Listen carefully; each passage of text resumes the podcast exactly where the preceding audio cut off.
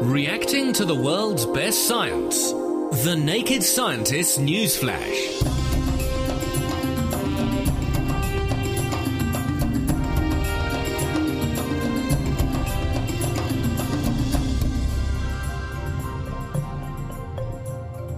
This is The Naked Scientist with Chris Smith and with Sarah Castor-Perry. And let's kick off with a look at some of this week's top science stories. Sarah, what have you got for us? Well, I've got a story that was published in the journal Science this week uh, from Michelle Riehle and her colleagues, and they've actually found a new subspecies of mosquito that is very susceptible to the most dangerous form of malaria parasite. So, most of what we currently know about the mosquitoes that live in this particular area of West Africa that they studied is because researchers go into people's houses and they capture the adult mosquitoes in the houses. But what Michelle Riehle and her colleagues did was they actually collected larvae of this species called Anopheles gambiae um, from pools around these villages in Burkina Faso. And what they found was there are actually two genetically distinct groups of these larvae. So, one that is genetically clustered with the ones inside the houses, but then this whole other separate group, which is kind of interesting in a way that there's this whole separate group that people didn't know about because they've only been collecting mosquitoes inside the houses. And what they did was they took them back to the lab and they fed them a blood meal, so blood that had been infected with Plasmodium falciparum, which is the most deadly form of malaria to humans. And what they found was that 58% of this exophilic, so that the group that likes to live outside, became infected, compared to only 35% of the ones that were known to live indoors, so the ones that had been captured before. So that's quite a large difference in the amount of infection, and it's quite worrying that so many more of this new species are infected compared to the ones we know. It's interesting that it was overlooked because of a sampling error. People were looking at the kind of mosquitoes that live in people's homes, reasonably, I suppose, but they completely overlooked the mosquitoes that don't live in homes, the species that have evolved and live outside people's homes, and turns out they're really infectable. But, and this is a sort of fly or even mosquito in the ointment, excuse me, and that is just because they can be infected doesn't mean they actually pass it on to humans, though, does it? Yes, so this there isn't actually any evidence to suggest that these mosquitoes are anthropophagous, which is a great word, which means that there's no evidence that they actually feed on humans. And just because they're more infectable with malaria doesn't necessarily mean that they are more likely to infect humans. But it's kind of interesting because all of the current strategies for dealing with malaria are focused on what you can do in the home. So, mosquito nets over the bed, spraying the insides of the houses with insecticides. And obviously, if there is this outdoor living group that could kind of scupper those plans, we may need to possibly rethink our strategies. Indeed. So just because there isn't any evidence that they do infect humans doesn't mean at the moment that they don't. We just need to, now we've identified them, go and have a look. Exactly. Well, sticking with the health theme, uh, the field of arterial graft surgery, in other words, bypasses and that kind of thing, looks set to make a big leap forward this week, uh, thanks to a breakthrough by scientists in America. There's a paper which is in the journal Science Translational Medicine. It's by Shannon Dahl and her colleagues, and they're based at a North Carolina company called Humacyte, and they have described a method for making very effective arterial bypass grafts, which are artificial. Now, let me explain what we mean by this. Sometimes blood vessels are either injured by trauma or they're injured by disease and they need to be replaced. So, when you have a blockage to a coronary artery supplying your heart, for example, sometimes one way to treat that is to make a bypass around the blocked bit of artery by borrowing a blood vessel from the leg, or occasionally, when you have other bits of vessels that need bypassing, you have to put in an artificial graft. But not all vessels can be treated in this way, and sometimes patients' own vessels, like veins in their legs, are not suitable for this kind of purpose. So you need some kind of replacement vessel. But the ones that have been made up until now are very poor performers. In fact, they only stay patent, open, for about three years if you're lucky. In about 25% of cases. So, in other words, the majority, 75%, will fur up in less time than that, which is not very good news for the patient. But what this group do is ingenious. So they take a chemical which is called polyglycolic acid, PGA. It's a biocompatible material, and they make a tubular scaffolding out of this. They put it into a nutrient solution and they seed it with smooth muscle cells, the kind of cells you normally find in the walls of arteries in a human, and they incubate it in this environment for seven to ten weeks. And these smooth muscle cells grow all over this scaffold eating it away as they do so, and what you end up with is this muscular tube of tissue. Now, you could implant that into a person, but then there would be cells in there that are not compatible with the person you're putting it into. So, how do you deal with that? Well, what they do is to flush the tube through with a detergent solution, and this decellularizes it. It destroys all the cells, and that leaves behind just a tube of connective tissue that the muscle cells have made, which turns out to be incredibly strong. In fact, the burst pressure for these vessels is about 3,000 millimeters of mercury. Now, to put that into perspective, even someone with a lifestyle like mine would struggle to manage a blood pressure of about 200 millimeters of mercury as their systolic. So that's at least 10 to 15 times higher than the pressure that most arteries in the body would encounter. They made vessels which were bespoke for baboons and cats and dogs, and they were able to implant them into those animals and demonstrate they remained patent, open for long periods of time. And the other interesting thing is that when you implant these vessels, and the ones they made were about six millimeters in diameter, so that's a reasonable sized artery, the cells that normally line arteries are called endothelial cells. Well, they found that they migrated into these grafts and formed a sort of pavement layer on the inside of these grafts, making the inside surface very smooth, and therefore they didn't fur up. So the next step will be to say, well, can we actually do this in human patients because there's every reason to suspect that it would be successful. And I suppose that's also really good news because traditionally for a bypass you have to strip blood vessels out of other parts of the body like the leg. So if you if you don't have to do that, it means one less element of surgery to perform on the patient. Some people have veins that are not suitable because they've been affected by, for instance, varicosities. If they've got varicose veins, or the surgery's already been done, or they have infections, for example, you can't use that tissue. So sometimes there just isn't a supply of tissue, or you've already used the tissue and you need some more. People who are undergoing dialysis for, say, renal replacement therapy, if they've got a renal problem, they need to have arteriovenous fistulas made where you have a connection between an artery and a vein and you need to keep accessing it. And if you keep on accessing normal tissue, eventually it furs up. So a thing like this that could be put in place could provide a ready access to a big source of blood so that that kind of thing became much easier to do in future. Now, also this week, uh, scientists have discovered how to create a thinking cap. I love this. It helps people to become much more creative. The work's based on observations that sometimes damage to the front part of the brain's left temporal lobe can disclose extraordinary artistic and musical talents that a patient never knew they had. And now Richard Chi and Allan Snyder from the Centre for the Mind at the University of Sydney have used a non invasive technique called transcranial direct current stimulation to harmlessly reduce the activity in this front part of the brain, which boosted the problem solving abilities of a large group of healthy volunteers. Allan Snyder. Well, the big picture, I guess, is inspired by the quote from William Blake If the doors of perception were cleansed, everything would appear to man as it is infinite. So we were confronting the challenging problem of how to artificially induce a less filtered view of the world, one less constrained by preconceptions.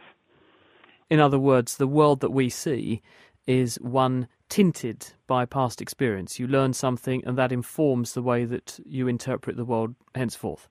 Precisely. Our perceptions, our memory, our decisions are based on filtered information. We view the world, in a sense, top down through concepts, through mental templates, which are built up from our past experience.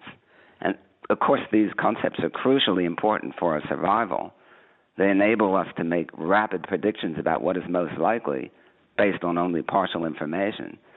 But the strategy leaves us susceptible to certain kinds of perceptual and cognitive errors, visual illusions, false memories, prejudice, and it makes us inclined to connect the dots in ways that are familiar rather than to, to explore novel interpretations which makes it much harder to think outside the box. If you're trying to solve a problem and you're trying to solve a hard problem that other people have grappled with, there's probably going to be an original solution.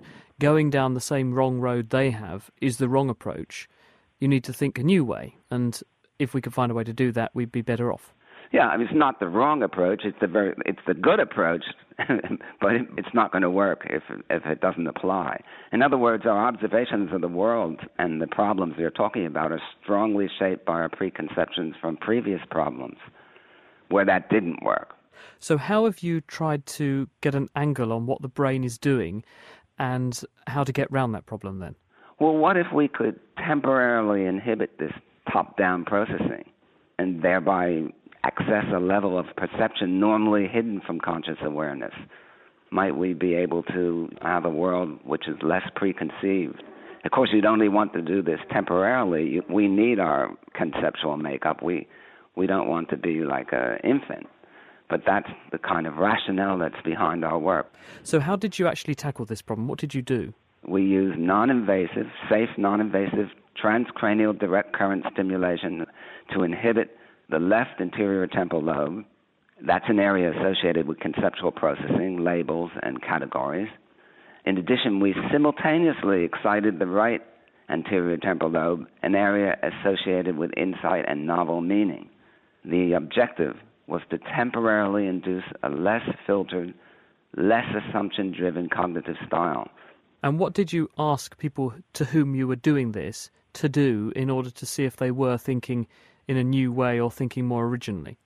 Well, we took a sort of standard problem of insight, a matchstick arithmetic kind of visual problem, and we showed them how to do one class of those problems and then asked them to do a much harder problem that required a novel turn, novel twist. And the people who received direct current stimulation, three times as many of them solved the problem than those in the control group. And the argument would be that because you had to think about the problem in a novel way, this suppression of the left side of the brain, which normally forces you to think in this hypothesis led, familiar, or way informed by familiarity, that having been turned off, they began to think in a novel way, and that's what gave them this insight to solve the problem in the new way. Yeah, that's the way we look at it. So now you've found this. What's the next step? Is it to say, right, okay, can we try and apply this to other modalities? So that's a problem solving task it's a part visual, part cognition. Are you now going to start looking at other things that might be informed by the same strategy? You're right. Every sensory modality uses the top down process.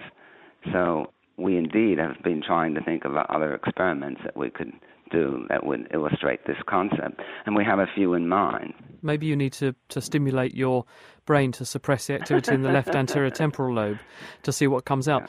Um, but practically speaking, could you use this for anything? Do you think musicians should plug themselves in? Should mathematicians grappling with tough problems plug themselves in like this to see if they can free their mind? we both suggested that it could be Richard Chi and I suggested that it might be a thinking cap and the concept about a thinking cap, I think many people regard a thinking cap as something that might be a Google retriever, but we don't need that because we have Google. What we really need in the future is a way to connect seemingly disparate pieces of information into a new synthesis. In other words, to look at things afresh. And that is what I would hope a thinking cap could give us a creativity enhancer in that sense.